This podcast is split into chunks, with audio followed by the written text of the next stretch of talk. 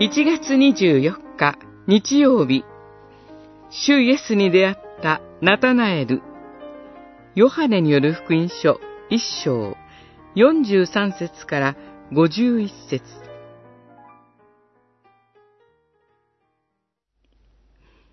ナタナエルは答えた。ラビ、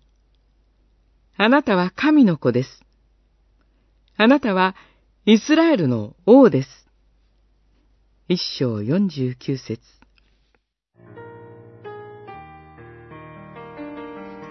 フィリポはナタナエルに会って自分が出会ったナザレのイエスこそモーセや預言者たちが書いたメシアであると言いました。ナタナエルは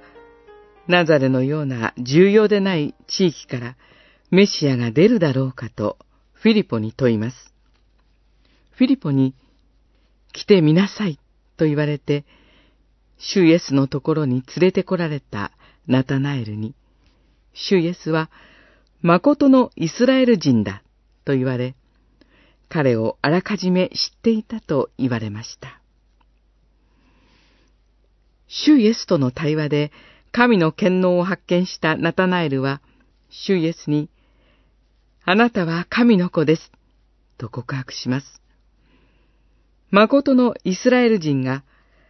誠のイスラエルの王に出会った瞬間です。その日から、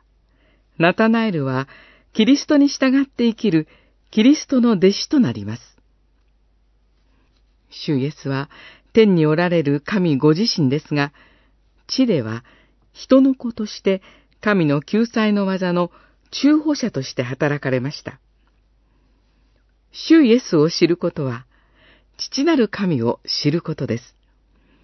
誠の神であって、誠の人である主イエスとの交わりに生きる人は、父なる神を知り、救いの恵みに預かります。そして、